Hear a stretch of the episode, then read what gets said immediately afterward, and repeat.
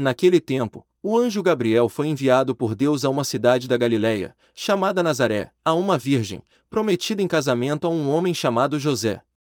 Ele era descendente de Davi e o nome da virgem era Maria. O anjo entrou onde ela estava e disse: Alegra-te, cheia de graça, o Senhor está contigo. Maria ficou perturbada com essas palavras e começou a pensar qual seria o significado da saudação. O anjo, então, disse-lhe: Não tenhas medo, Maria, porque encontraste graça diante de Deus. Eis que conceberás e darás à luz um filho, a quem porás o nome de Jesus.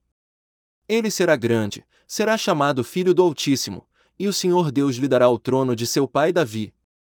Ele reinará para sempre sobre os descendentes de Jacó, e o seu reino não terá fim. Maria perguntou ao anjo: Como acontecerá isso, se eu não conheço homem algum?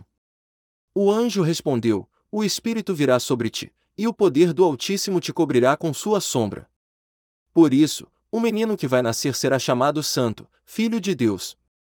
Também Isabel, tua parenta, concebeu um filho na velhice. Este já é o sexto mês daquela que era considerada estéril, porque para Deus nada é impossível.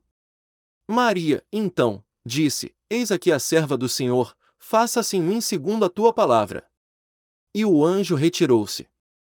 Palavra da salvação.